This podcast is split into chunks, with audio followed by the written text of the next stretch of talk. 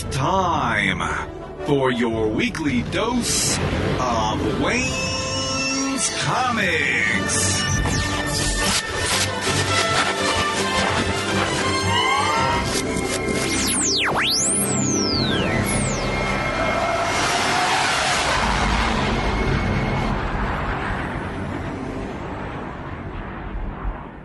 Welcome to episode 432 of the Wayne's Comics Podcast. Thanks so much for listening. This week it's another Kickstarter doubleheader, and everything kicks off with Gerald J. Jones from a gripping new book called Driver 8. It's described this way it's a near future science fiction story taking you beyond the edge of reality itself. We talk about the book, which I really enjoyed, and there's fascinating characters, lots of surprises, and a 12 issue run that starts right now on Kickstarter. Then everything wraps up with the return of Michael Gordon from Red Winter, which is a franchise that I really come to love. The latest chapter of this high drama crime noir series is called Red Winter Fallout, and the first issue is now available for support on Kickstarter. It's described this way Following a gang massacre at the Moscow oil refinery, the son of a disgraced former NYPD detective scrambles to escape the city alive. We talk about the conclusion of the first miniseries, then get into what Michael has in store for us in the second series. Again, go to Kickstarter and look for Red Winter Fallout number 1, and you can also check out my review of the first issue which came out last year, also here on Major Spoilers. Both these Kickstarter projects deserve your support, so after you get done listening to these interviews, please be sure to go out there and back their efforts. There's a lot to get to in this episode, so let's get on with the show.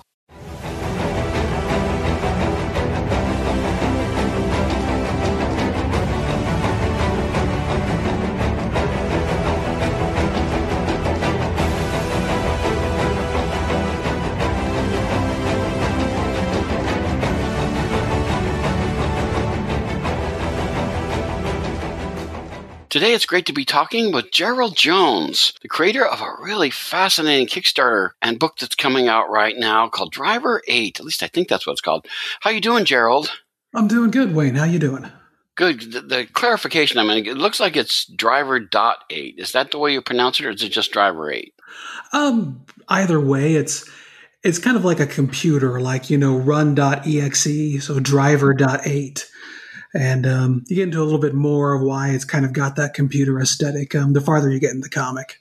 Mm-hmm. Now, I've got before we get into the comic, there's one thing, and a great line you have as about yourself as the creator. It says, "Writing, it's all I ever wanted to do, and wield a lightsaber. If I could have a lightsaber that doubled as a pencil, my life goal would be complete." I laughed when I saw that. I thought that was a wonderful bit. So oh, it's thank good you. stuff. It's, it's very very true. You know, just the the Force FX lightsabers and the ones at Walmart just don't do it. I'm I'm going to have to have a real one one of these days. well, you always they could find a way to make it so that the, the, the, laser beam on the end would cut. You could use that, I suppose, for the, the good stuff. Anyway, it's fun stuff to do. It's interesting how people do things and the things that they're passionate about to kind of. It's a great thing to get to know somebody, find out what they're passionate about. But let's talk about Driver 8. And the first thing I got to say is I got to give you congratulations on your Kickstarter for Driver 8. Oh, thank you. Thank you. And the reason why I say that, of course, if people don't know, if you go, by the way, to Kickstarter and look driver.8, like I said, driver period, I think it's just all one word some places, driver 8. Yeah. You have long surpassed your goal. In fact, you're like, what, three times beyond your original goal? Yeah, we're um, over 300% right now and wow. uh, still going. Wow, I, I, know several Kickstarter people who are very envious of you at this moment because some people struggle to get their goal. You know, they, they've got that goal, and the last minute they're going, Am I going to make it? Am I going to make it? And you are like blown past that. All right. At the time we're recording, you've got 41 backers, and it's going to conclude on Monday, May 18 at 12:18 in the morning Eastern Time uh, the number we're at right now, and this is going to probably date us, is, is uh, you raised one thousand six hundred sixty-eight dollars for a five hundred dollar goal, which I, wow, all I can say is congrats, man. That is a mm. wonderful accomplishment. Thank you, thank you, and and for anybody who's listening to this on May seventeenth and it's still sixteen hundred and sixty-eight dollars, please pledge. That's right. Now's not the time to stop. Now's the time to dive on. It's to pile on right now. And uh, of course, you're into stretch goals and good things like that. So there's all kinds of good reasons to support Driver 8. Speaking of which, why don't we talk about what the book is about? Because I found it to be a fascinating book, especially now. Right now, when we're in the middle of a pandemic and uh, you know, the, the, the, we have to have social distancing and all that stuff. This book really spoke to me, particularly in where we are today. You were very prescient when you were writing this, probably not recently, probably a while back, but some of the stuff you're talking about, boy, it has a lot to say about where we are today. So why don't you talk about what Driver 8 is about? Well, um, yeah, I, I, wish I could claim I had some sort of psychic knowledge, but um, I suppose in a way that some all all writers do, especially someone like Asimov. Um, you know, I get a lot of my ideas from songs. So, of course, it started out with um, "Please Don't Sue Me," the song "Driver 8 uh, by REM, and I just kind of took the feeling I got from that song, and then the Hootie and the Blowfish cover, and I'm like, okay, there's kind of a loneliness to this kind of an isolation. So I, I want to write something that encapsulates that. So I kind of run it around in my brain for a while, think of a cool premise, um, see what works in my head, see what doesn't work. And then, um, you know, once I get, you know, the basic outline done, where I want to go, uh, what characters are going to be in there, then I just um, start going for it. Mm-hmm. Um, you know, it's uh, it's about this uh, man who's moved to this different city. He didn't really like his life where he was at, so he thought he should uh, just pick up, move, um, get this new job, move there, and you know, hopefully his life would be better. But he's found out that he's just as isolated and just as lonely in this new place as he is, uh, or as he was in the old one and um, set in the near future. So there's a, a, whole bunch of science fiction stuff in there, especially in pertaining to his job, which is uh, similar to uh, like a Man in Black almost. Mm-hmm. Which is cool, and, and the subtitle also gets me. You know, it, you talk about you know be careful what you wish for, and the subtitle says you're not ready. Right. for what you wish for, what you want, you say you want, kind of stuff. I, I boy, is that because uh, I know so many people that told me if I could just get some time off, you know, I'm working all the time and now I can never get any time off. Well, now, of course, we've had some time off and people are going, why can't I go back to work? Oh my gosh, I'm tired of time off. And it, it's mm-hmm. funny to see people want things. It, it, they usually want what they don't happen to have right at that moment. Seems to me.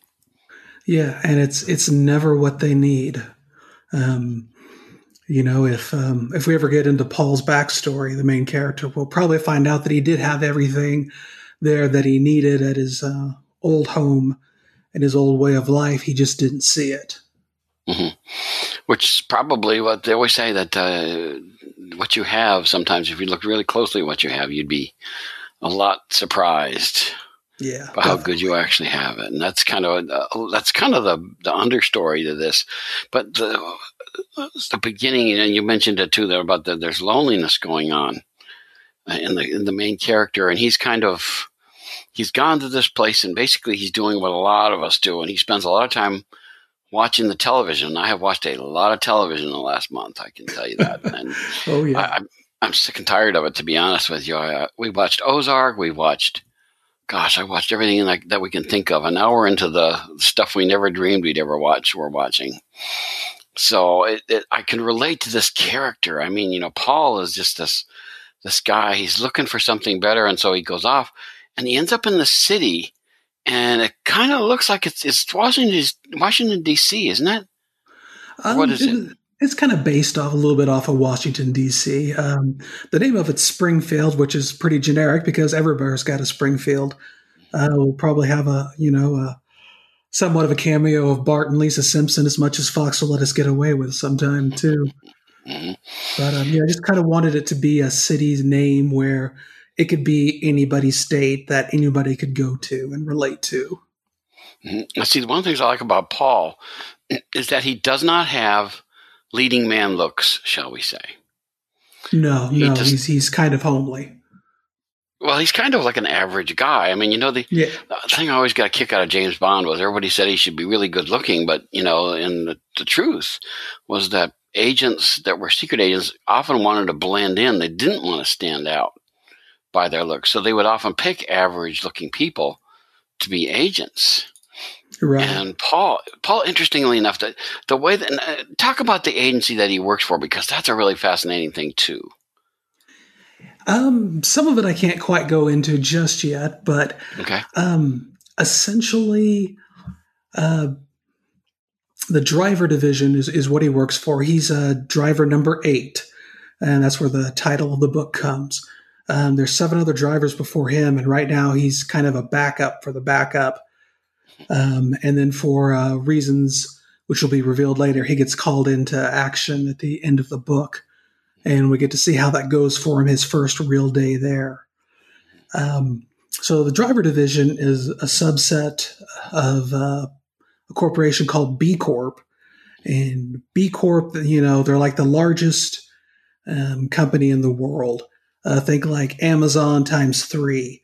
Um, they're into everything. They've got their own private military, and the driver division is actually kind of a subset of that.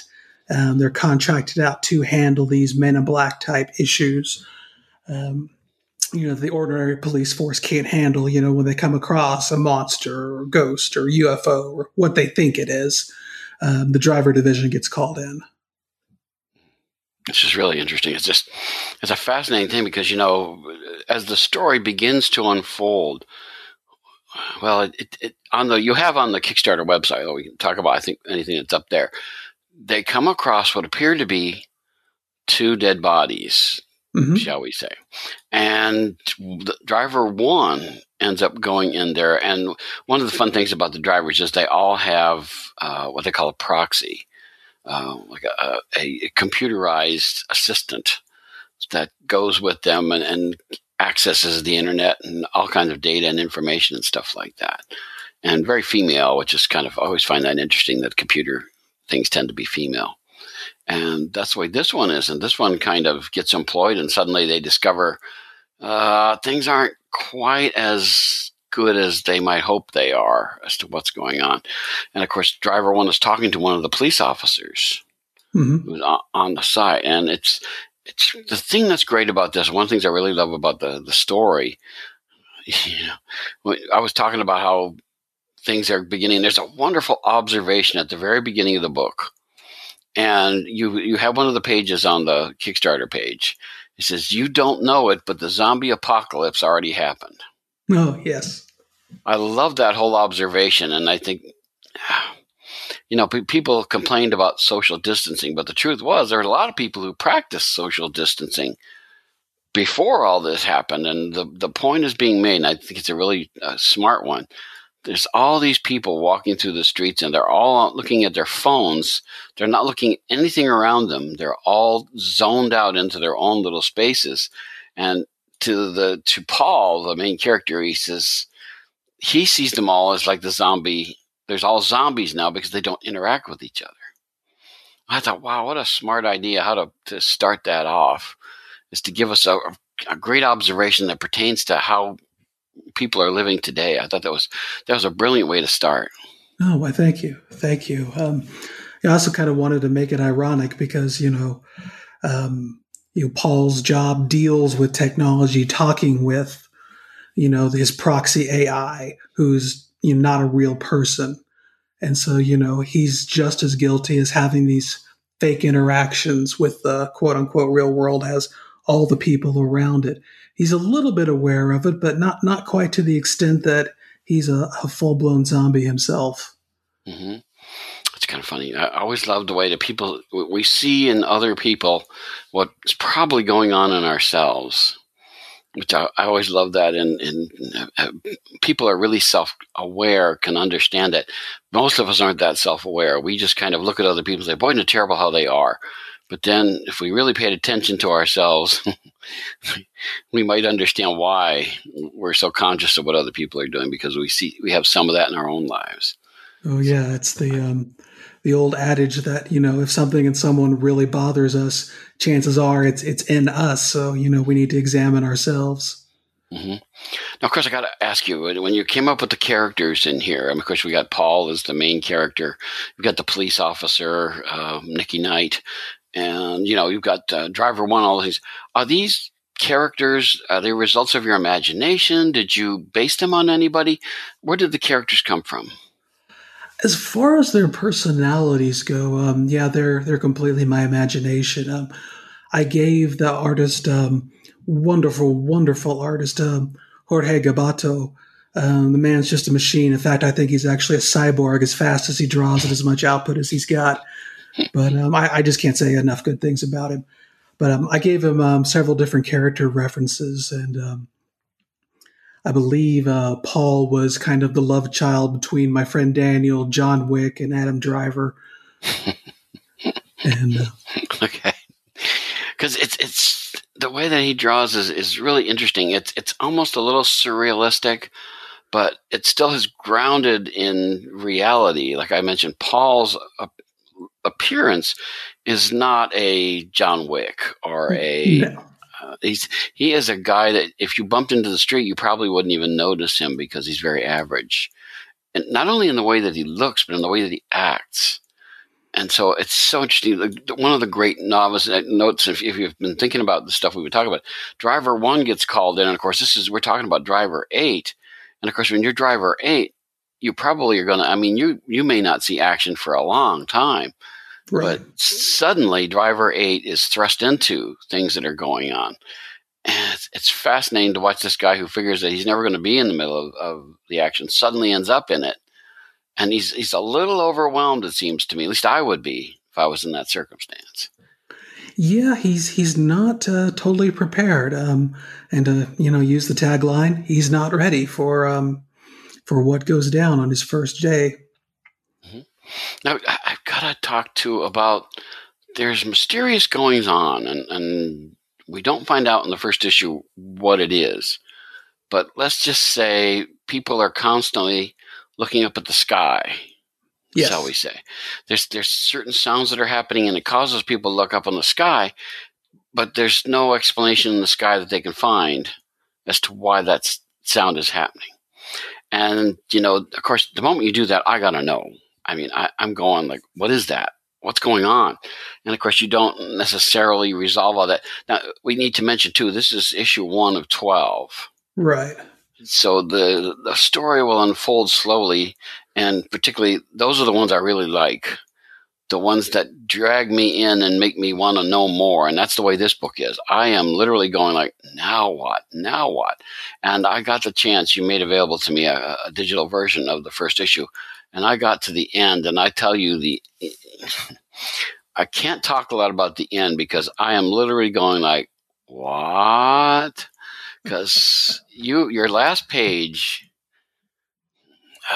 Gosh, how can I say this without spoiling anything? But I, I, I, uh, oh man, I can think of certain movies that might influence that, but I've got to tell you something. I was totally surprised when I got to that last page. And of course, now, because you know, I, I want to know what the heck was happening, and now I want to know even more. And what the heck? How? What is really going on here? So I, I love a story that does that to me. I love to be sitting there and going like, now what? Now what? And when I got to that last page, I'm going like, oh my gosh. When is number two going to come around? I want to see the next panel. I, I don't have to see the whole next book. I just want to see the next panel after that final page because I gotta know what's going to happen next. Because yo, I, I mean, you shocked me. I, I now I've read, been reading comics for a long time, and Driver Eight that final page really stunned me. So, and I love when a book book does that because I have, like I said, I've had a lot of experience reading comics, and when something can really just floor me like that last page does, I want more. Mm, and so I appreciate that. Um, you know, it's always a challenge as a writer to, you know, drop little hints here and there about what's going to happen so you can kind of look back and like, oh, okay, but not to overplay your hand. Mm-hmm. And, you know, so you can have it, you know, figured out like, oh, Paul's secretly a ninja in Japan or something. oh crap! I just gave it away. Um, no, I don't think that's it. so I, I literally I got to know what's going to happen next. Which I got to ask, of course. The first issue now you you you've gotten that it's probably just needing to go to the press, right? Uh, how are people going to access it if you let's say for some reason you can't support during the kickstarter which you know and you've already been a big success so people are certain to get what they pledge you know what they've gotten from yeah. that how are, is uh, driver 8 going to be available there's that? a couple of um, platforms we're looking at um, and i can't think of them off the top of my head are the um, the president and owner of limitless comics he's he's been talking to me a little bit about it um, kind of a print on demand um, type situation, or you know you just get the digital copy. Mm-hmm. My my last comic, Blank Walls, um, I did with the great uh, Matthew Cashel and a wonderful artist Derek Hefner. Um, it was a really good story, but um, you know we just advertised it on Comixology and it just didn't do anything. So, mm-hmm. um, so yeah, we've we've got a couple of platforms that um, Tony and I are, are, looking at. Tony, the owner of Limitless Comics. Um, but uh, we'll have all that information on our Facebook page, uh, the Limitless Comics Facebook page. Okay, because that's good to know. Because right now we're in a state of flux. Yeah, you know the industry right now. As we're talking, DC has just released their first Tuesday comics, and it's you know I'm a big DC guy. I, I that's the company I buy the most of. But I love other stuff like your stuff, which intrigues me and fascinates me because I, I you know, you can do anything. You know, as, as much as I love Batman, Batman has to return to where he was at the end, mm-hmm. at the beginning of the issue, so somebody else can pick it up and write. With your book, you can do anything with your book, and your last page proves you will do anything with the book. well, this is this is true, and um, you know, anybody who's read any of my writing always pity my characters because I do do anything. they always say, you know, if you like your characters, you torture them. Oh yeah. Because you know that that's especially if you can get us to care about these people and see them as such. And then, of course, like like I said, I have to know. You know, when things are going on, it's, it's like I, there was a Riddler at the end of one of the Batman animated episodes. Batman is he's in a room and the room blows up and Batman escapes somehow, and the Riddler can't figure out how he did it. And there he is oh, in Arkham yeah. Asylum, yelling at the top of his lungs, "I have to know how did." You? And I'm like that. I, I have to know. You know, see, I I'm not a writer per se. I, I I always tell the story. I interviewed Joshua Williamson. He had a book called Ghosted, and the premise was that he was going to collect a ghost. And I remember interviewing him, and I said, How do you collect a ghost was immaterial. How do you do that? Well, he says, keep reading. And for the life of me, I could not figure out how he was going to do it. I don't know if you read the book, but no, it was, it had a, he had it all figured out. See, that was the thing. And I, I, I, have, I have tremendous respect for writers like yourself who know these things, who have, you've laid the groundwork and you know what you're going to do. And I'm absolutely puzzled as to how you're going to do it. But that's the fun of the reading for me. I, I want to see what you have in mind. So, like with, with Mr. Williamson, who I really respect, and your stuff I really like. I am dying to see what's going to happen with this stuff. So as far as like going forward, you know, Diamond right now, I don't know. You know, there's some general stuff they said they're going to do, which I don't necessarily buy. Um, some people are, you know, I know some people who go to conventions, and of course, conventions are down for the count right at the moment. And a lot of people yeah. make their money going to cons and selling their product at conventions do you do any of that, or do you prefer to? You know, uh, you you did use Comixology. You said during the uh, previous one that you were doing. Are, are there going to be a lot of face to face stuff, or are you going to stick with digital, you know, website kind of stuff? What do you envision at this point? And I mean, I, I know it's all up in the air, but if you had a preference, what would you do? Well, I I really really hate to travel. Um, you in my my old age, um, you know, for me, I hate going any more than four hours away from home. It's just just kind of how I'm wired. But fortunately, I live in an area where you know we've got Tulsa, our own Springfield, Kansas City, Little Rock, all these within in a drive, and I definitely in the future, you know, as as long as you know we're not fighting a real zombie apocalypse, I, would like to do some face to face stuff. Um, I think it's always nice to you know to meet the fans and talk with them. Um, but I definitely don't see myself going to you know a place like um, San Diego Comic Con or New York mm-hmm. Comic Con mm. or um, something big like that. It's just you know it's not really my style, and I just don't like being around that many people. Mm-hmm.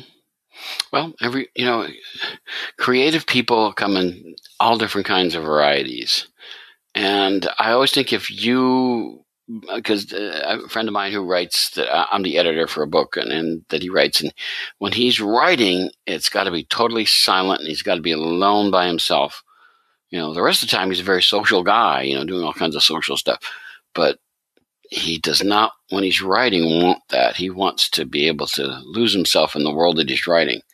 And I imagine that's kind of how your thing is too. You probably, you know, you transport into the universe you're creating, and that, and the, sometimes the characters write themselves. When yeah, they they do. It's it's kind of an eerie thing when you know all of a sudden a character does something because that's how it's supposed to be, but it's like that that wasn't how I planned that, but you know, it's just kind of a natural flow or a feeling, um, or the character even partially coming alive within yourself. Mm-hmm. Um, so yeah, it's it's it's interesting. Um, when I write, I like to. Um, there's this app I've got. It's um, binaural beats. If you've ever heard of those, um, the idea that you can kind of put your mind in a state of you know, relaxation, sleep, um, get it ready to study, work, or what have you, just by listening to certain sound patterns. And um, it, it sounds hokey, and but I tried it on a free trial, and I was like, wow, I haven't been this productive in a long time. Hmm. And so um, I actually got a lifetime subscription to it.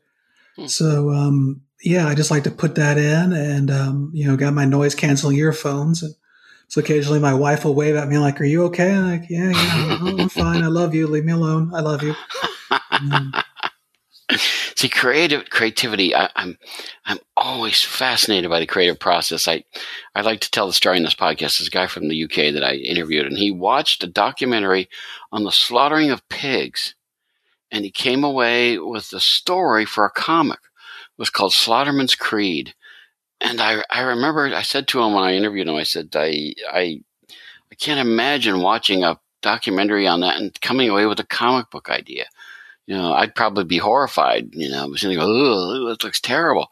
But he came away with this idea, and you know, it, it's I'm always fascinated how creative people function and make this stuff happen and a lot of time it's it's something deep inside you that wants to tell stories and wants people to to hear these things and to get a reaction from people with that yeah um, definitely um, i think the the greatest surprise for a, a writer or creator of any sort is when you're just kind of minding your own business and then all of a sudden a story or character just hits you.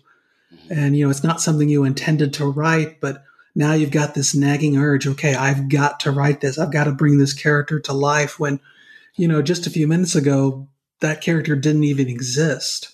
It's like you know it kind of pulled from the ether and just grabbed you and like hey i'm here. Do something with me Oh, I'll tell one more story from the same guy. I, I, I'm always fascinated how he got his, his ideas from. He was riding the subway, and there was an old gentleman there, and he was like taking his hands and rubbing his hands so hard that they were getting his knuckles were getting white. And he came up with the story as a result of that, that this guy had murdered people in the past and he was still feeling guilt over it. And that's why he was sitting there rubbing his hands so furiously and stuff like that. And I thought, you know, I, I would probably go, isn't that interesting? And that would be the end of my involvement in that. But there was, there he was writing the story around this person. And I'm just, I, I told him the same thing I tell you is that's why you're the writer and I'm the reader. and it's a good thing because I'm glad there are people like you, you know, telling stories because uh, I can just say that works, but I, I cannot sit there and say, now he's going to, you should do this. That's your guys' job. And that's, that's, that's something I'm real happy with. Now, as, as, as far as the first issue goes, you've pretty much got that first issue in the can. Yeah, it's completely and, finished so this is going to be now. Let's see the the stuff's going to become available according to the website. You're looking for May, which is you know right around the corner. You're going to have a lot of this stuff ready. So man, you are prepared. Yeah, we're um, the digital um, edition will go out to backers in May, and then probably around the first couple weeks of June, if all goes well, we'll have the you know the physical copies and rewards mailed out. Wow, boy, that's prepared. Because I there are some people I have backed on Kickstarter years ago that I still haven't seen yeah, any of the stuff. So I, I, I applaud somebody like you who's who's ready. oh, thank you. Um, you know, that's I, I have that exact same frustration. You know, I, I can understand if something's delayed a month or two, but you know, when it's going on, you know, nearly a year since the Kickstarter and it was promised last year, I, I get a little a little um, frustrated myself. So I, I definitely don't want to give that experience to anybody, and I want to you know, whenever I put a book out, I want people to know that, hey, it's finished. So you can back this with confidence, knowing that I don't have to pay a colorist or pay the letterer, or I'm only showing the five pages that are done when the rest of the book's not even, you know, sketched out yet. Hmm. So that's so fascinating to me because, you know, I, I, I, I always say about how much I enjoy the Kickstarter you know, they, they say that Kickstarter is the, the second biggest provider of comics behind Marvel. Oh wow, I didn't know that. Yeah, people, I, have read that, and I'm like, you know, because honestly, I I really do, you know, look through Kickstarter to find stuff, and you know, your stuff out there is like one of the is a good, you know, justification for spending some time and some money out on Kickstarter because this is the kind of a book that you know I it may not get a lot of attention because it's it's it's not a superhero book. No. It's a science fiction type book. And oftentimes books like this require your attention. There are some books takes me five minutes or less to read. You know, yeah. I go zoop and I, I'm like the flash when I'm reading that. I go and I'm done. Your book, I can't do that. I got to slow down and pay attention which I love when a book does that. When a book tells me, wait a minute, hang on here, you got to pay attention to this, then I enjoy myself because that's a good story that's going to, you know, the payoff is going to be worth it because you've got something clearly in mind rather than just punching and kicking, as my brother likes to call it, you know, uh, which goes on in many comics, you know, and then you get to the word balloon pages, which are just filled with gray blobs of text. And you know a writer's got to got to write and so what they do is they put all that text in there. I don't you don't get a lot of that. There's exposition at times but it's visually accompanied by something that really you don't realize you're you're picking up exposition when you watch it and i think that that's one of the strengths of this book oh thank you i mean i it, it's hard to strike a balance when writing comics in between you know giving the reader too much or too little um, I kind of feel like, uh, oh, Bendis early in his career, he had a good uh, grasp on to the too much, too little. Nowadays, not so much, but you know, Brian, we still love you if you're listening. Um, but yeah, I mean, that's like that, that's another frustration I have with um, you know the mainstream comics. You know, I put my five bucks down, I pick up a comic, and two minutes later, I'm done. And yeah, yeah, um, oh. like the first um, Star Wars comic is like, okay, I read through that you know, okay, that was really good. And so like, wait, there's got to be more. I just finished that in two minutes. Mm-hmm. And, you know, it had like the extra stuff in the back and like, yeah, okay. So, you know, I, I really want to give my readers, you know, value for their money. I mean, especially since they're pledging for it on Kickstarter. And, um, I, I do want to say for any of my pledges that are listening, thank you so much. Um, during this time, it, it just means so much to me that you've put your trust into me for um, for your entertainment. And there's so many other things you could be doing with your money. You know, buying groceries, buying toilet paper, uh, buying a gun to rob a store for toilet paper. Please don't do that. Uh, you know, just a just a heartfelt thank you. You know, normal times I, I would be overwhelmed with gratitude, but just right now during this pandemic, I, I just can't thank you enough. It's interesting. Somebody was telling me that the number of comics being sold right now or, or being you know, projects going up on Kickstarter right now is a lot less than what Kickstarter wants. So they're actually out there asking people, can you start up a Kickstarter? Because we don't have enough people out there doing it.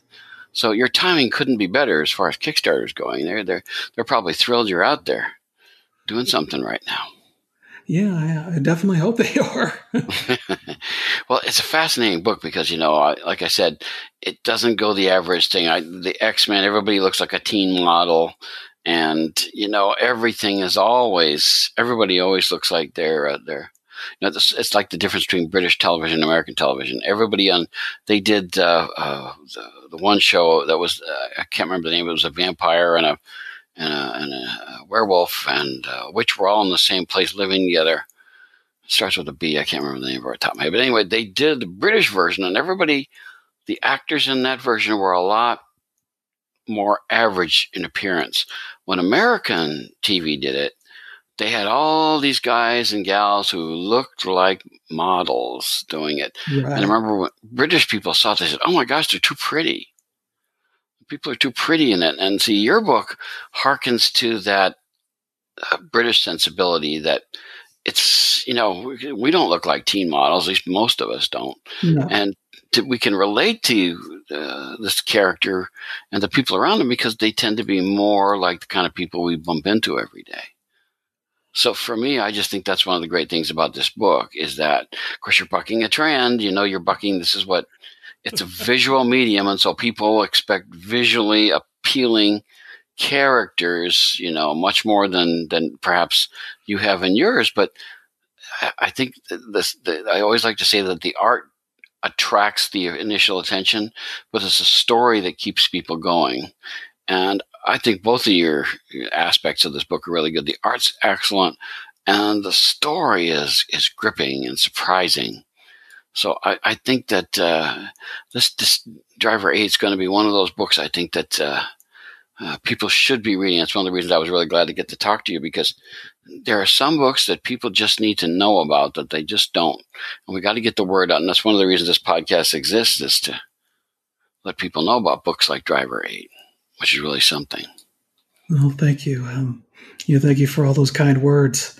Um, you know, my back in college, um, I focused on writing, and one of my professors, Professor Rogers, just drilled it into me.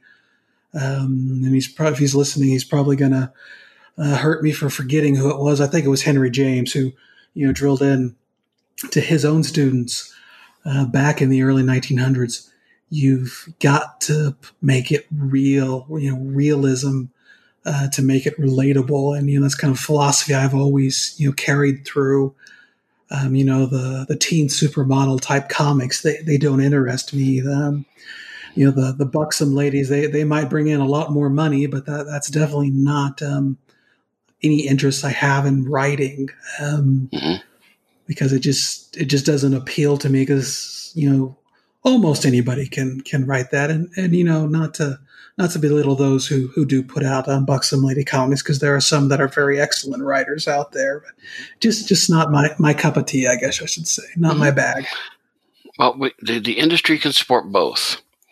Shall I? Is what I like to say, because definitely I I am more of a reader who's interested in my mind being engaged and pushed around in places I haven't been. And your book does that tremendously. Now, it's a couple things I got to ask about because it just fascinates me. You know, in the upper left hand corner of Driver 8, you have a picture. You know, the old Marvel little things that were in the upper left hand corner that showed a lot of the characters.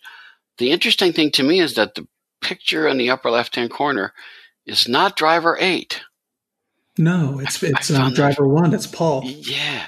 See, I was fascinated by that because you know normally it's uh, now on the covers you've got him in the in the lower left, lower down there, and but I was interested to give the spotlight to driver one in a book called Driver Eight, which tells me we're not going to go the standard route here, which no, I liked. Not at all. Um, and uh, there's going to be um, some more interaction with uh, Paul down the line uh, oh, sorry, not Paul, uh, William Driver One. Um, but um, you'll kind of some people read the second issue and the third issue kind of like, what? Why is there there more interaction with him? But uh, without saying too much right now, but Paul's going to be an interesting character who will carry on throughout most of the most of the um, the series. Mm-hmm. Now, what about Proxy? Because Proxy is the the character that everybody seems to have one of, and I like the fact that it's a female computer character. Uh, she there's human characteristics built into Proxy. Let's just say it's she does not. Well, she actually throws jokes around, and she you know she interacts with people you know, when, when somebody talks about the, the, the proxy and, you know, the driver one says back, careful detective, she's sensitive. And she responds by saying something that's a little bit of a, of a cut and says, I'm better looking. Mm-hmm. And I went, ooh, for, for, a computer, that's, that's pretty sharp. That's pretty witty for a computer to be able to come back with that. So I, I like the character even the computer is interesting. in this Thank you. Which um, I find such a well put together as far as the characters go, and that was the thing about Proxy that particularly I liked. Yeah, we're going to um, find out more about Proxy um, in the next few issues. Um, you know, there's there's a p- specific reason why she's more friendly, more engaging with uh, William Driver One than Paul's proxy is engaging with him. In fact, he he just kind of hates her because you know she's such a pain in the butt. Mm-hmm. Um, but there's there's a good reason for that, and uh, we'll explore more of that and the relationships between the the proxies and uh, the drivers too. Mm-hmm. I just I, I, love the name of it, driver, because you know it's it's in the age of Uber and uh, there's so many things in this book that are so right in tune with what's going on right now. If somebody would have told me five years ago you're going to be driving around in cars with strangers, oh yeah, I would have laughed. And now we do it without a thought. We call Uber and go someplace, and we can leave our car going. And just we want to just get somewhere. We don't have to drive ourselves and worry about parking. Somebody else drives us, and that's that's the t- the whole title and the name of the program alludes to that whole thing. Again, you know, we're talking about people with their heads in the in their phones while they're walking along, but the, on the other hand, we also the name of the of the people driver, you know, alludes to Uber as well. And so I'm just like, this book is right in tune with what's going on today. Just amazing to me. Well, thank you, thank you. So it's it's fascinating to see how these things are going to go. So okay, the first issue is in the can. Mm-hmm. Uh, it's going to be you know delivered very soon. So that's why I encourage you get on there and if you haven't already supported, support it now because you'll get this book very soon, which is a nice thing to to have happen for your Kickstarter as far as and of course now you're you're over your goal already, so there's more uh, stretch goals and things coming. Are you going to continue this because there's 12 issues in the in the, the set? Is this like every issue going to do a Kickstarter and then the next issue will come out? That's that's the plan right now. Um, you know, things can change, but you know, the idea is about approximately every three months to have another issue come out. Um, I wanted to get four in this year, but you know, with uh, everything that's going on, that wasn't quite possible. So mm-hmm. um, I'm going to put some more content in issues two and three to make up for that. And then um, basically have each year be a season, total of, um, you know, four seasons. Mm-hmm. See, I'm interested too as far as like other drivers. And thus we, we meet another driver in the first book, and we, she's kind of interesting too. She's got a different number and all this kind of stuff happens. And I, I'm interested to see are we going to get to see more of the drivers? We will. Um, we'll actually get to see um, Jody in action, uh, Driver 14, mm-hmm. um, next um, next issue. Um, since um, with the whole uh, monster situation and what transpired at the end of issue one, it's going to be up to, to Jody and the detective to to take that monster down. See, I, I, I, can't forget the last page. I, I got to know what, what's going to happen next. So as far as, because you guys are obviously you're talking about three months, so in another three months we might start to see issue two bubble around.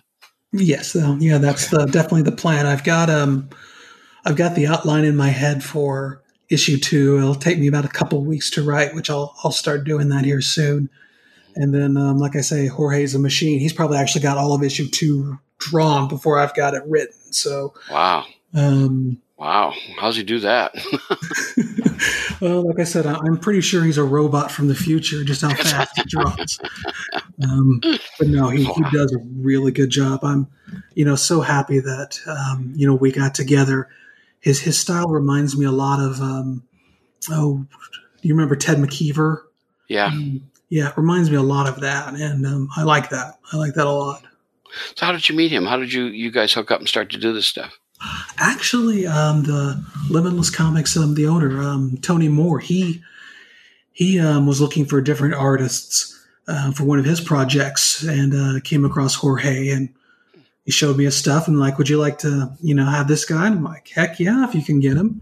And you know, Jorge agreed. So, wow, you know, that, that, must be gratifying when somebody, you know, as an artist comes and you kind of give them the pitch or show them what that, and they say, yeah, I'd like to do that. That must be kind of gratifying.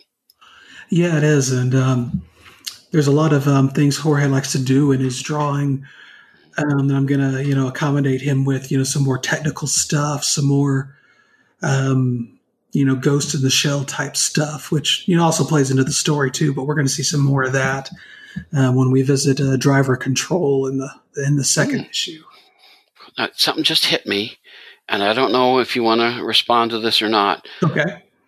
Episode one mm-hmm. has Driver One on the cover in that block is that going to mean that like episode two we'll see driver two in that box hmm that's a that's a good question um i'm, I'm gonna have to you know do the ronald reagan and you know plead the fifth or say i don't recall. Okay well just just a thought. I, I it suddenly dawned on me. I said wait a minute. I'm looking at the thing. There's episode one. There's driver one. I'm going you know what? That could work. You could have a different driver in each one based on the number of the issue. So that's anyway.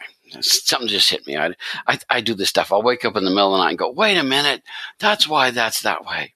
You know, so I, I do that kind of stuff. There was a uh, a book that was about secret agents, and there was a woman secret agent, and I couldn't figure why she was doing what she was doing until one night, I, in the middle of the night, I woke up and I said, "Ah, I get it now. That's why she's doing that." And the the author was laughing. He says, "You you you that's what you dream about at night." He goes. but if I'm I'm engaged in the story, I am. I'm thinking about this stuff because I want to. There's, there's all kinds of wonderful things you can do with, these good things. So okay, so um, as we said, you now's the time to get in there. Don't wait. Uh, just because these metas go already doesn't mean there's not good things to get involved with and to make things happen. So again, it's Driver Eight, issue number, number sign 1.0. And I love the, the, the subtitle on here. It says, A near future science fiction story taking you beyond the edge of reality itself, which has lots of implications. Yeah, and having read the first issue, I, you know, I think you can attest that we, we, we do do that. Oh, yes. Oh, yes. More than that, I will not say because I want people to be just as surprised as I was. But uh, it, it's a very surprising and very intelligent comic going on that makes you think about things. I love that. There's nothing better in the world than something that makes me think. And Driver 8 is that, that way to do it. Now, this is going to conclude again on Monday, May 18 at 1218 in the morning, EDT, Eastern Daylight Time. So don't wait. Now's your chance to go out there and get Driver 8 and to jump on board. And I have to tell you, it's a great book. It's such fun Gerald, and I, I'm just dying to see what else. I, I got to go back and get that other book you mentioned because I don't think I've ever read that one. So I've got to go back. I, it, sometimes when I talk to people, I find out these really good books that I missed. Somehow I can never get them all, no matter how hard I try. And then I find out when I go, wait a minute, I need to go back and find out about that one.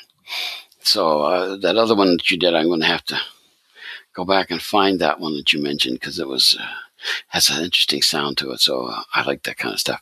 It used to be I would go to conventions and I would buy action figures and spend hundreds and hundreds of dollars. Now I go to conventions when I go, and I'm buying indie comics, looking for really good stuff because there's so many good stories that I. Oh, yeah, I'm just convinced that I you know I miss and you know, if Kickstarter weren't around, we would never hear about. So I, I appreciate Kickstarter every day, and that's yes. how we got to do hear your good stuff, Gerald. So man, I just want to, you to keep going. And man, the success of your Kickstarter means I'm not alone in that. There's a lot of us out here who are dying to at least 41 other people, and there'll be more as we get closer to the, the, the deadline here. But the good news is, is you've already got your, your, your goal met. So if we pledge, we're going to get the good things. So you don't have to have the daily heart attack, as they say that uh, Kickstarter can be. You, you no. log in and there's nobody else has, has uh, uh, uh, pledged in the last 24 hours, you don't have to worry about that. Thank goodness. no, you, know, I don't have to post to 10 million uh, Facebook groups in the last few hours of the campaign, hoping to, yeah. to meet the goal too. Oh, you know, I, I, I have to say, well, have, is this your first Kickstarter? Or have you done other ones? Um, I've helped, um, you know, Tony with his uh, Kickstarter. The last one was for um, a book, a horror book he did called The Muffin Man. Um, very interesting character, excellent black and white art. Um, mm. I, I, haven't seen black and white art that good in quite some time. Um, you know, kind of an old school feel for sure, but. Um, and then um, before that, um, he launched a Realm Zero One, and um, I helped him with that one as well. So kind of you got some training there on Kickstarter ins and outs uh, before I launched Driver 8 mm-hmm. Cool. I, I didn't know. I, I, was looking at the page and I saw Blank Walls is the name of the book uh, that you had done mm-hmm. before. Mm-hmm. And I have to say, I got a huge kick out of the, the picture of you on the page there. You're looking rather stunned. but, uh, uh, that's my normal expression. What are you talking oh, about? It is? Okay.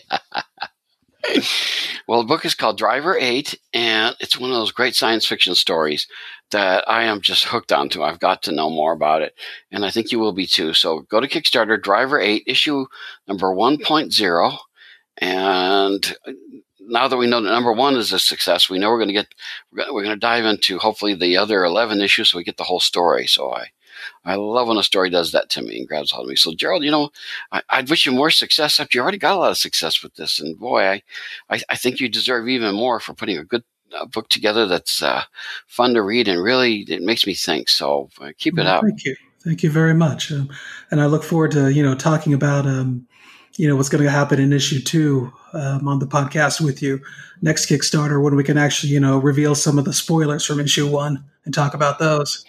I'm looking forward to that already, too. We'll talk to you that time. All right.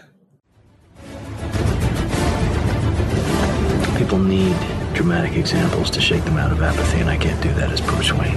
As a man, from flesh and blood, I can be ignored, I can be destroyed, but as a symbol. Get the latest from the comics universe news, interviews, previews, and reviews. Listen to the weekly Wayne's Comics Podcast so you can keep reading your comics.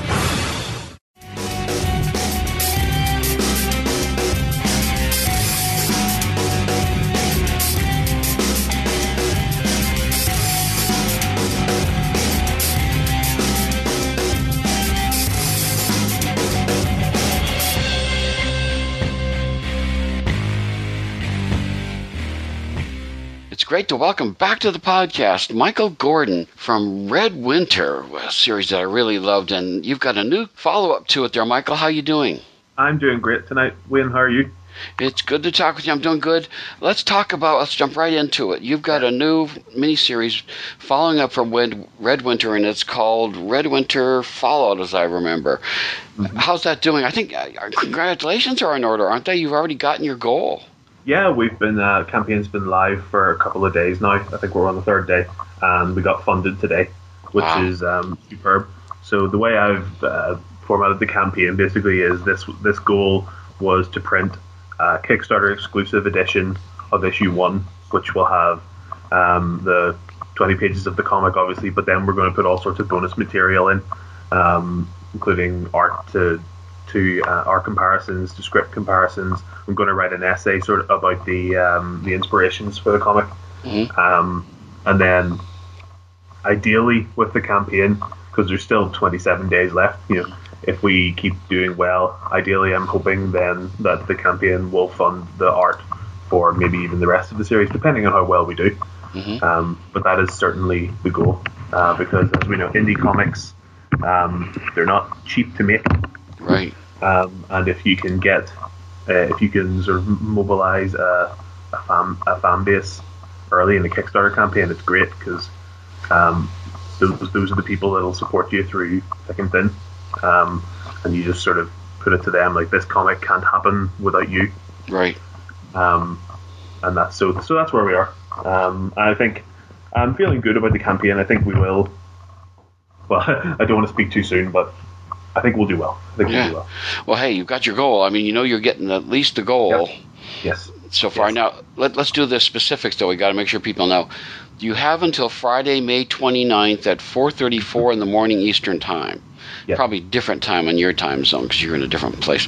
But the good news is is that you've still got, like we were saying, uh, over 20 days to go as we're Yeah. recording this. And now is not the time to, to slack. This is the time because Nope. Good stretch goals are going to come in there. You don't get the daily heart attack, you know, and Kickstarter look at it and nobody nobody pledged today. Oh no, but you've gotten that part. So now everything is, is gravy. So that's a good Yeah. thing. Yeah, and what and what it means as well from this point on is, um, you know, we've we've been funded, so all the backers will get their printed, ver- all the ones that back for a printed version will get their Kickstarter exclusive edition. But it also means, should we reach, so there's three different levels. If we reach them, then every backer will also get a PDF of the subsequent issues. So they'll get issue two, they'll get issue three, they'll get issue four, so they can read those issues sort of um, early. Um, again, like the first series, um, it was published through Scout Comics eventually, and this series we have a publishing contract with them again, so it will eventually down the line be published by Scout. But the Kickstarter backers here, a great thing about it is they'll be able to read the PDFs of two, three, and four for the money they've already pledged um, Right. before before any of the Scout readers. Mhm, Great, great, because this, this is a terrific series. I have to say, if you haven't Thank read if you haven't read Red Winter yet, shame on you, because this is one of those great books. I called it. Uh, I say it's it's as good as, and, and sometimes it's even better than Criminal, Wow, which is a great book. That's and one of my fri one of my friends called it uh, Red Criminal. you I- know what? I'll take that. That's not so bad. I got a huge kick out of that because you know I have to say I, I enjoy Criminal, but I don't think that the storytelling uh, on there has maintained the same quality that they have in the past. Shall we say? It's hard over time to do that, but yours I think is actually now beating Criminal as far as this kind of stuff. Woo. Um, as as a diehard Brubaker and Sean Phillips fan, that's huge praise. So thank you very much for that. And uh, I, I, Criminal is one of my favorite comics. Basically, all the, the comics that Brubaker and Phillips do are some of my favorite comics. So that's that's great. Thank you. Yeah. So well, let's tell people what it's about. Why don't we? Let's start out and talk about what Red Winter was, and then we'll move into Fallout. So Red Winter is about Eli Winter, who is a he's a disgraced former NYPD detective. And at the start of the story, we find him in Kapotnia, which is the most crime-ridden district of Moscow. Eli is working as sort of a, a, a bagman or an enforcer, you know, sort of a low-level guy for the local crime boss Nikolai Dubrovsky, who leads the Rasplata Ritsari gang. So when the story picks up, we don't know why, why we don't know why a former New York detective is here in um, Moscow. He, he hates it there. He can't stand the food. He can't stand the people. He can't stand what he's doing. He's a really typical sort of grumpy noir protagonist. Um, and the story, uh, the thrust of the story is that one of Dubrovsky's operations is destroyed and his men are killed and their money stolen. And Eli is told by Dubrovsky to find out who did it. So he feels like this is a chance for redemption. He can be a he can be a policeman again. He can be a detective. And then it turns out pretty quickly that his estranged son Joseph Winter is the one who did the deed. So Eli then needs to decide whether he's going to go against the gang that's basically kept him alive and given him a second life in Moscow, even though it's a life he hates. You know, without them, he'd either be dead or in jail. Um, he has to decide whether to protect Joseph and go against them, or to turn Joseph over to them. So um, that was that's the main plot of Red Winter. So now we move on to Fallout. So without without without wanting just just to spoil the entirety of Red Winter, um, Fallout, where it's ideally it's going to have a little bit of a different feeling to Red Winter in that Red Winter's very it's very crime, it's very noir, whereas Red Winter Fallout I want, I want it to be basically like a breathless chase thriller. So it picks up basically right minutes after Red Winter ends, and Joseph now is trying to find any way out of the city that he can find. Um, he's sort of stranded. He doesn't know who to trust, and basically everyone's after his head um, because there's uh, there's a big um, showdown between the two rival gangs. There's the Raspadahri and the Chiefs J. Kroby, who are known as the Purebloods. They have a big showdown at the end of Red Winter, and the whole sorts of bad things happen. And then Joseph is basically cut loose in the wind afterwards. And some people have survived, some haven't. Joseph needs to find a way out of the city before he gets killed. And he will receive some help from a pretty unlikely source. Is the the start of the story. That's going to be interesting to see. God, I'm, I'm fascinated by all this. You're introducing some new characters, I see, according to the Kickstarter. Why don't you talk a little bit about that? Because these are uh, brand new uh, uh, players in the game. Yeah, so um, as well as our protagonist now is Joseph, um, but we have Max Voronin, who is a Russian detective who is brought in to investigate basically what happened at the oil refinery, which is where the the gangs fought each other. So it's his job to find out what's happened. Now, there's definitely some. Whenever he gets to um, the oil refinery, he knows something's not quite right. Something doesn't uh, smell right because there's there's there's people bodies there that aren't Russian for one thing, and he he doesn't know why they're there. And basically, we're adding in a little element of there's sort of a conspiracy type element to to this series um, because there was a, an American agent who played a big part in Red Winter, um, and the Americans will not want that to get out what that person did in Red Winter. And Max Voronin basically catches on to this pretty quickly. So as well as Joseph trying to escape Kapotnia and everything happening there, we've got Max doing his investigation, and we also then have um, an American agent coming over to Moscow to try and keep everything quiet. So there's those there's those two characters that will um, will be introduced into this one, and like I said, there's also someone new who is helping Joseph, who may have a tie to Eli Winter's past. Mm, okay, very good. Because I, I, I, enjoyed the first series tremendously. I, I had, I, I, got the fourth issue and and it ended so superbly that I can't possibly spoil it. I, I you know, I was literally craving more. You know, so I was glad when I found, heard that you were going to do this and continue the series going on.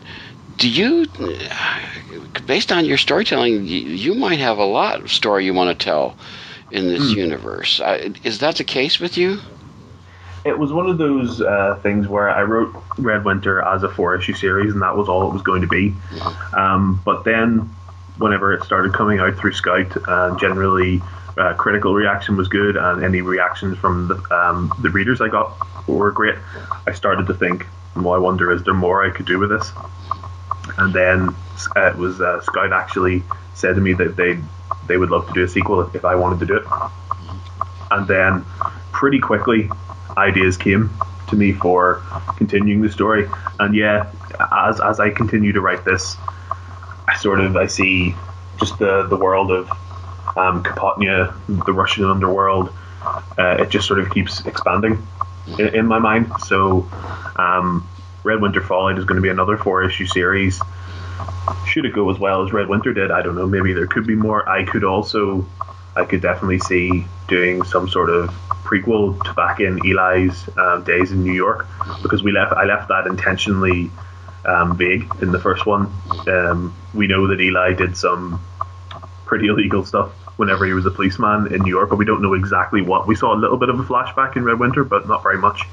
So I would quite like to to go back and do some of that as well. Because he's a very interesting character to write, Eli. But yeah, I, I feel like the story that I'm telling could go off in a bunch of different directions.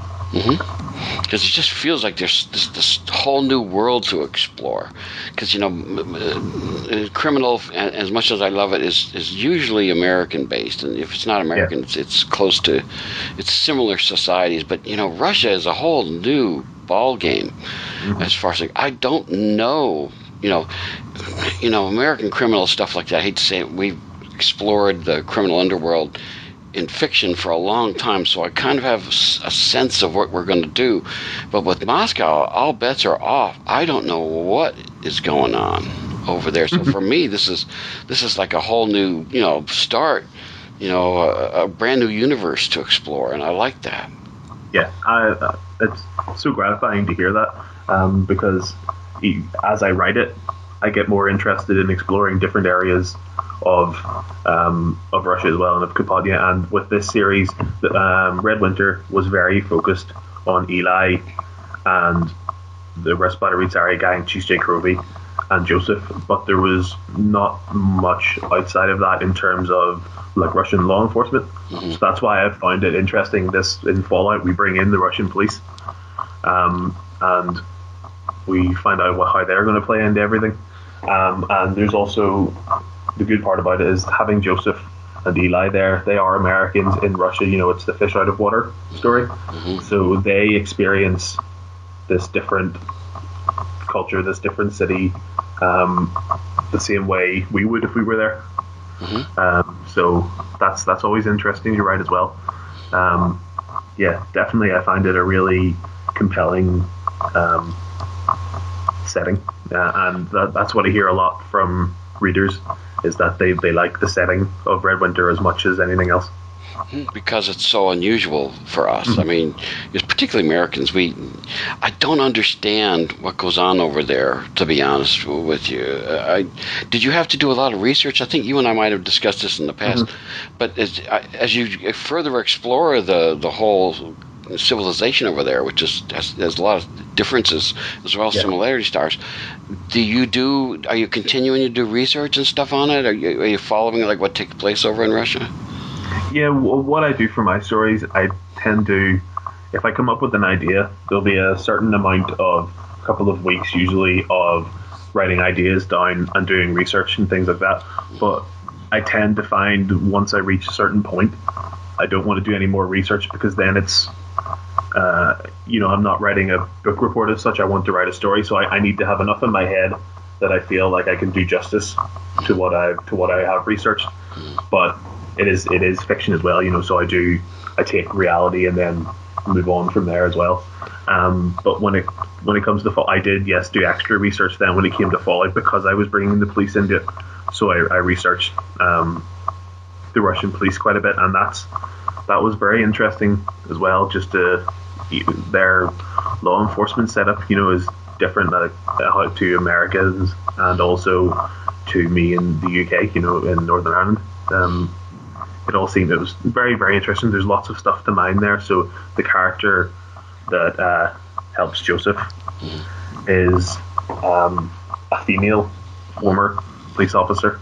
So she's effectively sort of like the female Eli, mm-hmm. but Russian.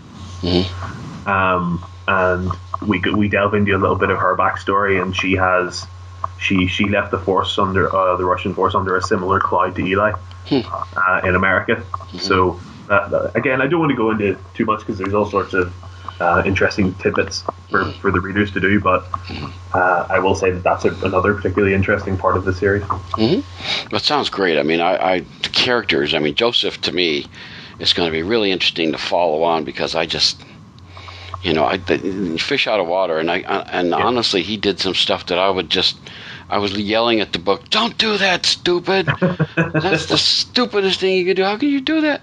Kind of stuff, you know, because he's, you know, he just like us, he doesn't quite understand all the ramifications of what's going on. Well, I think that's an important part of uh, the first series and this series is that Joseph Winter, he's he's not any sort of action hero. He's not even a, he's not a particularly smart criminal. Mm. Even you know he's just a guy who's got in this bad situation and now is scrambling to find any way out. So I, I feel like that's an interesting um, thing because at the start of this story, at the start of Fallout, I was thinking to myself, right, what what would Joseph do now? And I thought, well, I'm not sure Joseph Winter would have much of the cap- would have the capability to do much of anything really. Mm-hmm. So, what happens then? How, how how does he get out of Kapotnia? And that's when I thought, well, he's going to need help, and that's where that came from. Yes. Um, so it's interesting having a main character like that who he's um, he gets led by certain by certain people. So that's an interesting because uh, that's an interesting way to write. I think Eli was much more forward thinking. You know, Eli he, again, Eli was no genius, but he sort of if, if you got in a situation, you could imagine Eli would have different ways that he could play it Yeah. whereas Joseph, he's, he's not quite like that. So it, it's about how, how does this guy survive, you know, Yeah. which I, I find the most interesting thing. Because I don't know what in the heck he's going to do. I mean, he wants to get out of the city, but what's he going to do when he does that? I mean, where's he going to possibly go? Does he even have any money? Does Yeah. does he does does he have a way to get a train out of the city? Could he get to the airport? Does he know where the airport is?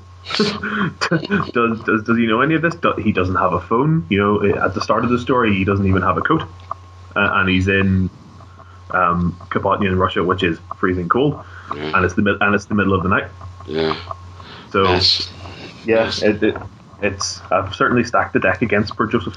Yeah, well, it's, it's going to be fascinating because I feel some sympathy for him. For, like I said, first I thought he was just flat out dumb, but Yeah. but now I, I, I feel for him. You know, he's in this really almost impossible situation. How is he even going to survive?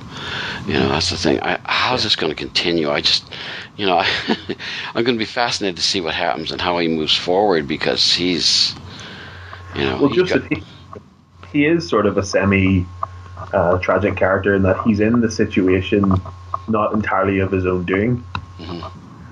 So that that probably breeds sympathy as well. yeah, Um, like it just Joseph, if you were to meet him in real life, he'd be a fairly you know you'd think he was a bit of a low life, but he's fairly when I say fairly harmless. You know, you you wouldn't you wouldn't be afraid of someone like Joseph Winter. He's just a bit of he's a bit of a scumbag. But that's a but- disadvantage to him. that that is, yes, it's very much a disadvantage now where he finds himself now, and he's been, like I say, he's been led into this situation in the in the first story, uh, and everything's blown up in his face, and he somehow managed to survive what happened at the end of Red Winter, but that's that's not the end of the story. It's better to be uh, lucky than, than than good sometimes. yes, yes, definitely. So we'll, we'll see how that plays out for him. But you know, lucky can only last so long. You know, especially in a situation where you have you don't know what's happening, and he's. I, I just you know I, I'm going to be fascinated to see what he does because I, I feel some sympathy for him, but I, I I'm not optimistic, shall we say? Cer- certainly not with uh, how the first series transpired. Um, I can. I can tell you, yeah, that, not everyone will make it out of this one either. Wow, it's really good. I mean, it's just such a fascinating story and educational on some levels because you know I, I don't expect you to be you know 100% you know accurate on how everything functions. But Yeah. we do learn a little bit about Russian culture and we do get to to study a little bit about of course and Americans in, an, in another culture and stuff like that. So all those elements come in there and we get to experience some kind of new situations compared to you know like New York City I mean everybody does New York City Marvel is forever in New York City everything takes place in New York City and to me to see something like in Moscow is just so you know I, I if I was Joseph I don't know what I would do at this point you, you'd panic. yeah probably you'd panic and just uh, sort of need to find a quiet moment to sit down and think, "Oh, good God, Yeah. what do I do now? What do I do Yeah. now?" Good heavens, which which is a good question. I mean, I don't know what he's going to do. Of course, again, if you've done your research and you know some of the elements of the city and what's going on in there, there are certain probably opportunities that will present themselves. Yeah, def- definitely.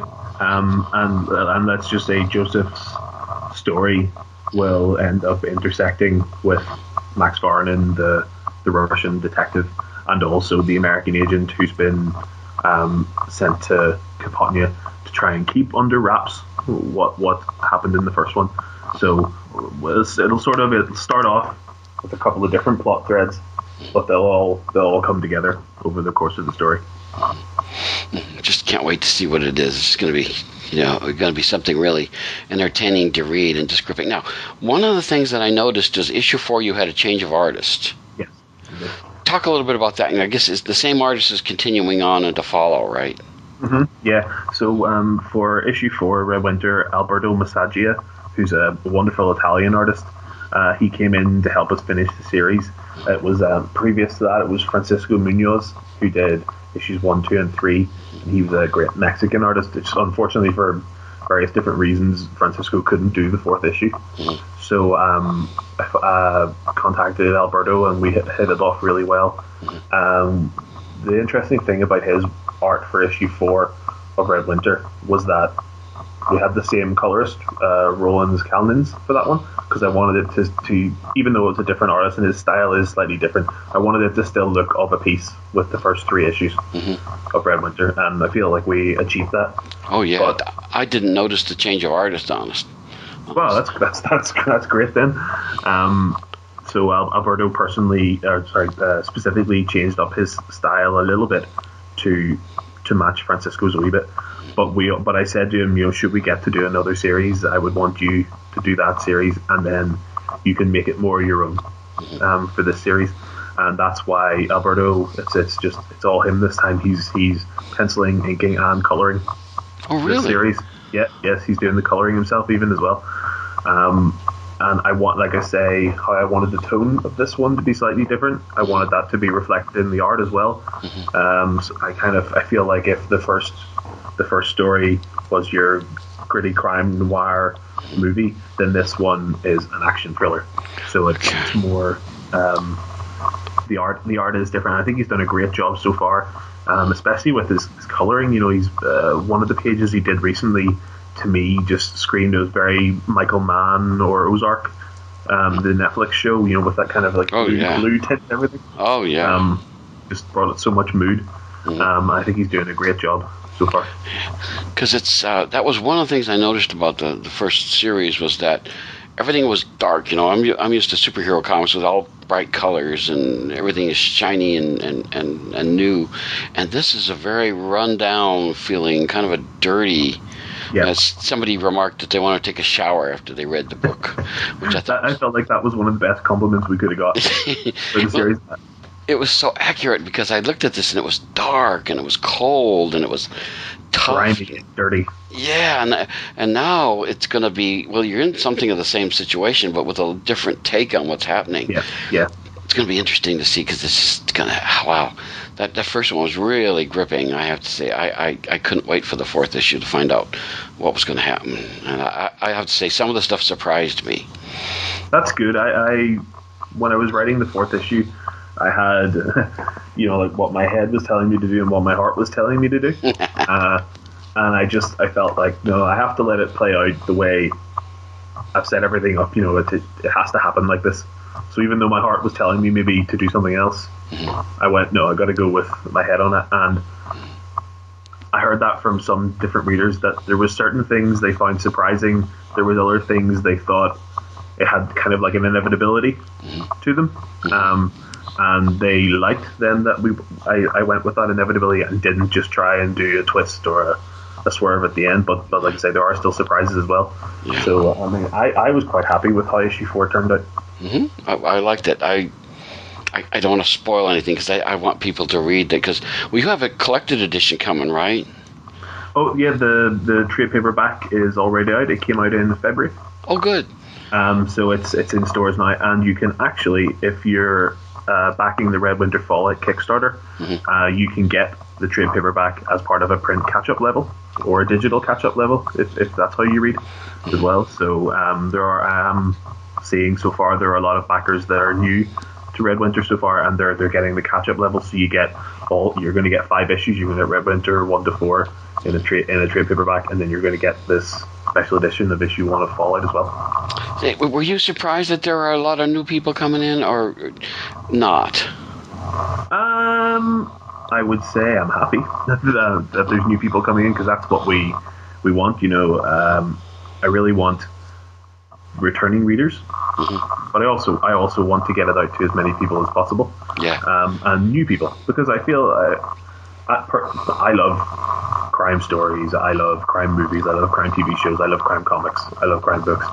So to me, I don't think there's a there's kind of there's not enough crime comics really, Mhm. and I would like there to be more, and I would love Red Winter to be sort of one of those series that people can point to as you know like they're they're trying to bring the crime comic back to prominence, you know, along with criminal things like that. And there's there's um, there's one coming out from Image soon called That Texas Blood, which just looks right up my alley. Um, you know, I'd love to be in that conversation. Mhm. Um, so if we can get as many new readers as possible through this Kickstarter, I think it'll only um, help us in the long run. I think it's gonna be great. I, I'm really looking forward to it. I, you know, Red Winter kind of sold me on the whole universe, and uh, now that Fallout is going on and things are going along with it, and there's, I, I, let's just let's just say that I, I, I felt this way with the first series, and I feel the same with the second. I don't know who's gonna make it Yeah. shall we say. so I'm, I'm, I'm, see, in that case, you know, I, I always point out that Batman has to return to being Batman at the very beginning, as he is in the beginning, because Yep. somebody else has to come along and do the same thing, have to come up with another story, but at the end of the story, he has to go back to being the Batman he was at the beginning.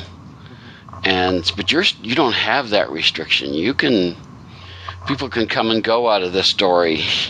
Oh yeah, As it, you it, want. it's uh, in a in a way. I feel like each different series could be similar to Criminal in that there'll be different protagonists, you know, of each series, Mhm. but it's also a bit different from Criminal in that I am sort of telling all the same story. Criminal's different stories that then connect with certain characters coming in and out. I'm not really doing that, but I am doing a series of stories with different protagonists that's all telling the one story. So they're not always going to be the main character isn't always going to be the same. Um, and I and I hope, like I say earlier, I hope to maybe return to other characters, you know, in different parts of it. Should should, should this go as well as I want as I want it to? well, if you're drawing new people, that's a good sign.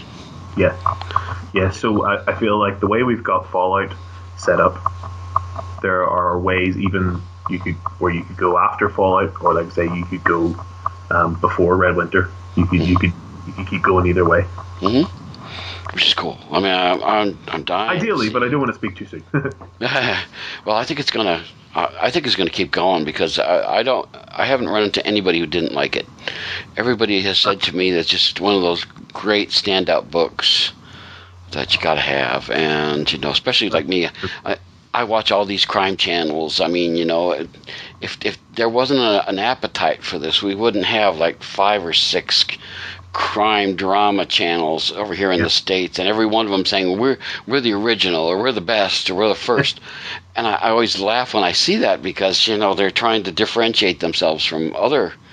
I mean, like like uh, uh, the- one of them was a very inspirational network. Suddenly goes over its oxygen, goes over to a, a crime thing, and I'm like, you know, I, I, I don't know if this is what the, the original established person of the network had in mind. Yeah. No, um, I'm, I'm like you. I'm, I'm a junkie for all that stuff. Um, and like I say, I would like to be one of the. I would like Red Winter to be one of the things that maybe brought it back to prominence in comics. Well, it'd be great because, you know, what's funny is like somebody let me read an old 1950s Batman, Oh well. and I was reading it, and there was in one issue there were four short stories, and a lot of them, are just like Superman at that time, a lot of them had to do with gangsters. Mm-hmm. They were always taking on the, the, the seamy underbelly of Gotham, Yep. you know, kind of stuff. And I, I found that really interesting because, you know, the, this, you know, we're used to stories that go on for years. If you're an X Men fan, mm-hmm. Yep. but these guys had like they, you, if you had longer than a four-page story, that was considered long. what are you doing? You got to cut that down. yeah, it's got to be four pages. What are you talking about? This can't be that. So I, it's interesting to me. I'm always fascinated to see how. See, I, I like the miniseries format for that mm-hmm. reason. You get to tell a complete story. We can see the end coming, You know, I this is why I'm not an X Men fan. I don't have the thousands and thousands of dollars it takes to keep up, and the attention span from decades where I can remember what what Cyclops said ten years ago in in such such an issue. That's going Sure, surely there's no way anyone could remember that. well, well, somebody must because uh, you know they, they do something and out of out of the blue, somebody remembers. Oh yeah, that's from such and such an issue. And I, I I look at them and I go, really? Yeah. you you know that? so I, I I'm I'm a bit like uh, like you. I, I haven't I haven't read the X Men, you know, for any length of time really for many many years. But I am a Batman junkie.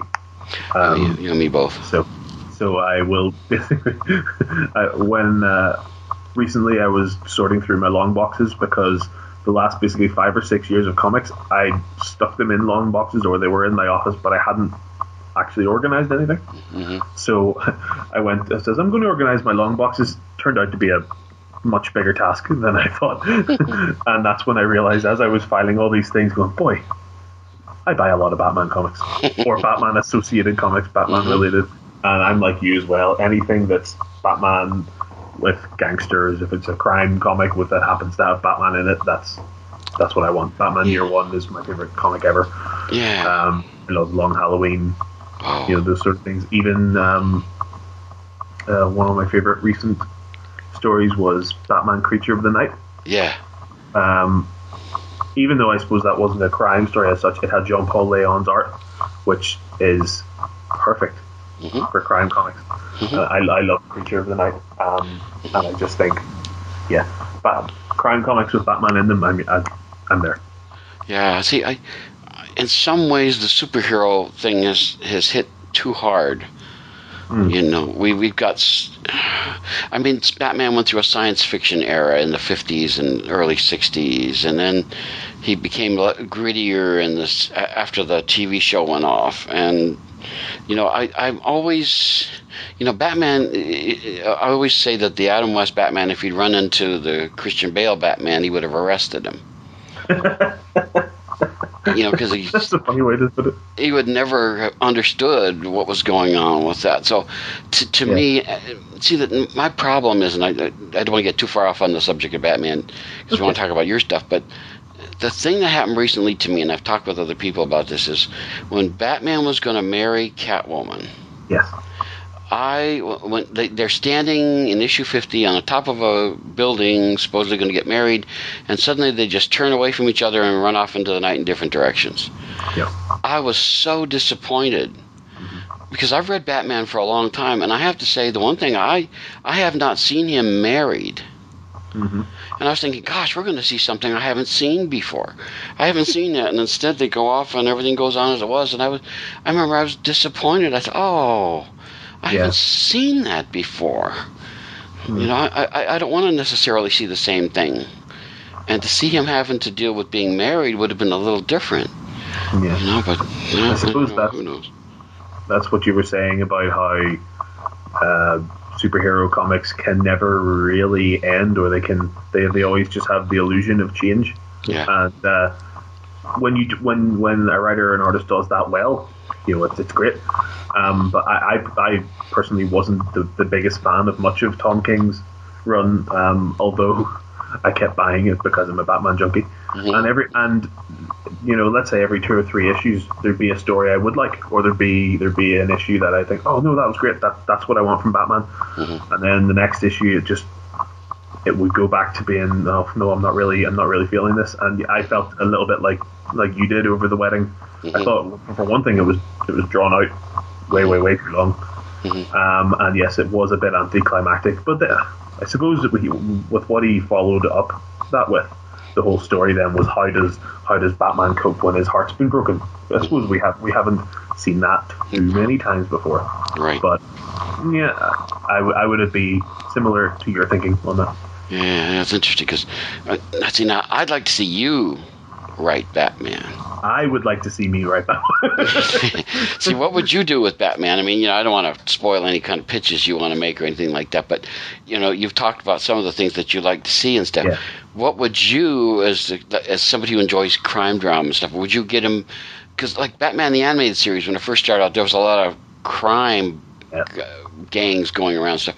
Would you go back to some of that? Oh, yeah, for sure. If, if, I, if I was allowed to, and if DC, you know, that's the direction they wanted to go, definitely. I would want. Um, I know Tom King works with Jorge Fornes a lot on art. Um, he, I would want him or that sort of David Mazzucchelli style art, and I would definitely yes, it would be a crime comic with Batman in it.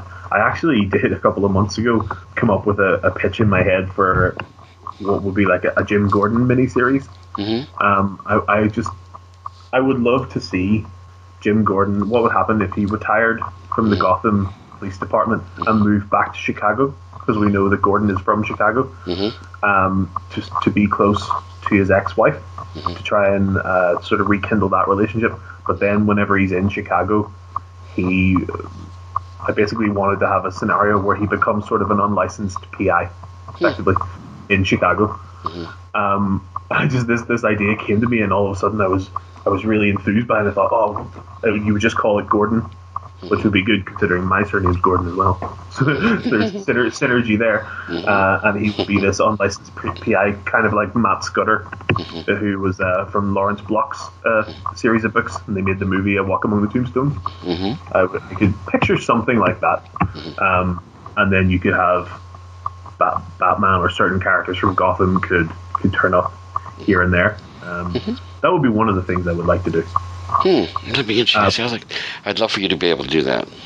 I, I one one of my goals in comics is is to write Batman in some form someday. So Yeah. should should we get there, I'll, I'll be very very happy. Um, but also if, if I never get there, I'll be happy as well because I love writing my own my own things. Um, but definitely, I have found that the stories that I like writing the most are crime comics. Cool. Cool. Well, well, let's talk about the future then. Okay, this is the first issue, and based on what I see, you're pretty far along with Fallout number one. Yes. Uh, Fallout number one, the art should be finished, I would say, by the time the campaign ends or not long afterwards. Um, so then uh, I've, I've put a bit of buffer in, you know, in terms of when it'll be printed for the Kickstarter backers just because of the current situation globally. I don't know whether there'll be any delays with, with printing. Um, but I think it we, we should definitely have that in people's hands by July, sort of at the latest. And like I say, depending on how well the campaign goes, then I can keep uh, Alberto can keep going with the art for two, three, and four. Cool. Yeah, That'd be great. I'm very, I'm very excited. Yeah. Well, it'd be good because, uh, and then you can collect Yep. those and do those kinds of good things. So that's all good stuff. Now, you mentioned the other characters and stuff like that. Do you have other comic ideas in mind that you want to do? Oh yeah, I'm I'm always coming up with uh, pitches um, for things. I have a folder on my computer that is, you know, if I ever come up with an idea for something, I'll work up a one-page pitch document. Um, sh- should should I ever get to the point where you know an editor says, "What do you have? What have you got?" And basically, since since Red Winter came out um, and was received pretty well, I have found myself in the position to pitch to a couple of different uh, companies, and everything seemed to be. I was getting sort of good feedback, um, and I thought I thought certain things were maybe going to happen, but uh, then COVID nineteen hit, and Yeah. everything everything everything's a bit up in the air at the moment. Um, but we will we'll see what happens. Um, certainly, I hope um, that I'm not uh, sort of you know lost, if you know what I mean, with, with everything that happened that has, that is happening. But then we do, we don't know what the industry is going to do going forward. So No. No, but see, this is an, an opportunity, though. You know, I don't want to look at it like it's stop stuff. I like to look at it as if there's there's a whole new. We got to hit the ground again. Everything has to come back into place. And, Oh, an I, and I think something like Red Winter can really catch on. Uh, that's that's what I hope. Uh, I def- definitely, whenever um, you know the world started going into to lockdown, I definitely felt sorry for myself for for a couple of weeks uh, in terms of everything that was happening in my life and my family as well. But also, like I felt like I was close to a few things with comics, and then they didn't quite happen. But then I thought, I also thought that nobody would be interested in backing Kickstarters, but that is not the case we've actually found people have been rallying. You know, people want that that new stuff. They want to support artists. They want to support writers, which is superb. And Kickstarter actually has still still been doing really well as a platform. Mm-hmm. So so that that really gave me the impetus to say like, right, stop feeling sorry for yourself mm-hmm. and actually put Red Winter Fallout out there. Yeah. Um, because people want to read it. well, somebody told me, and I've, I've mentioned this before on the podcast, the Kickstarter was actually looking for people to make comics and, and do Kickstarter projects mm-hmm. be, because the number of comic related Kickstarters had dropped. Yeah. Yeah, well, I have actually, um, I, I hadn't heard that from anyone, but I do know that I've had um, sort of more contact with the people from Kickstarter this time mm-hmm. that I've been doing the campaign. So yeah, they they, uh, they do they do seem quite keen on getting campaigns up and running. So I mean, if, it's sort of one of those situations where if there's any time where it could it's going to be a success, it is it is now. Mm-hmm. Well, kind of. You've already reached your goal. That, that's yeah, yeah. good. We've so, already hey, been I'm dying to sit. So in other words, don't be get complacent, folks. If you want yeah. more of this good stuff, keep supporting it. You know, bring your friends in and show them this this great book, because I think we can we can get a lot of great Red Winter out of this good stuff. Because uh, there's so much to like. I, the more you go, the more I'm just convinced there's a whole lot out there that you could explore. Mm. the more you say that, the more excited it makes me as well. Um, but I definitely think there is, and I hope we get. I hope everything goes to according to what I want to happen. well, it's already you know you you've already uh, within the first couple of days made your goal, and that's a great yep. accomplishment. And so you've still got let's see as, as, we said at the beginning, you've got until May 29th, but don't wait that long. No. Get on right now and, and get supported. It's Red Winter Fallout number one, Kickstarter exclusive edition on Kickstarter, and get there and support it so we can see much more of this. And if you haven't read uh, Red Winter Volume 1, like I was saying, that's not a problem because you can order, uh, you can pledge for the graphic novel, the trade paperback of the first volume as well. And even if you've never read Red Winter at all, you're unsure about backing, there is a link on the campaign page to read Red Winter issue 1 for free. So you can read that PDF for free which is great, which I love, which I, I gave five out of five stars when I. You did, yes. That was one of my crowning achievements of 2019. That was, that was brilliant. it's so great. I mean, it's it's rare when ev- all the cylinders are firing. Mm-hmm. You know, the the story is great, characters are interesting, the art matches the tone of the book, and it just grabbed me. I was like, you know, that like we said before, somebody wanted to take a shower. You know, I wanted to put on a sweater because I felt cold it, was, it, it, influenced me that much. I wasn't just looking at this; I was in the story, watching this take place.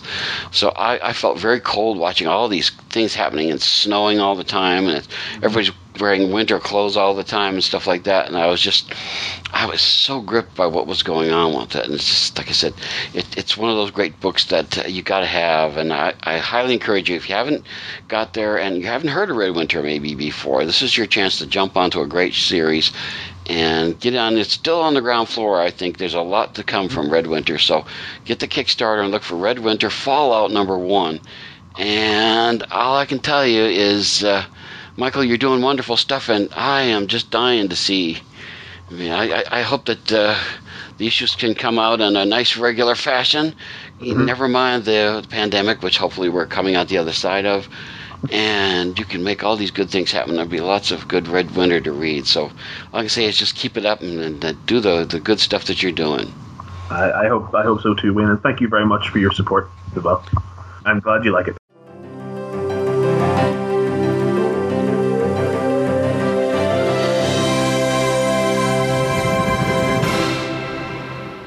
And that's a wrap for this episode. Until next time, keep reading your comics.